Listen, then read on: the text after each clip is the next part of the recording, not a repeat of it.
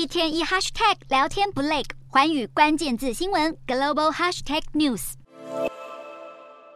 南韩首尔瑞尔国小女教师不堪怪兽家长霸凌而轻生，此案已过去四十九天，来自全国各地的教师四日发动罢工示威，参加追悼集会，将当日称为“公教育暂停日”。示威者们要求国会查明教师死亡真相，并立即修改教师虐童相关法律。集会造成一共三十七所小学停课，而教育部的立场也引发外界关注。南韩总统尹锡悦也下令并作出指示，会尽一切努力确立教学的权威，规范教育环境。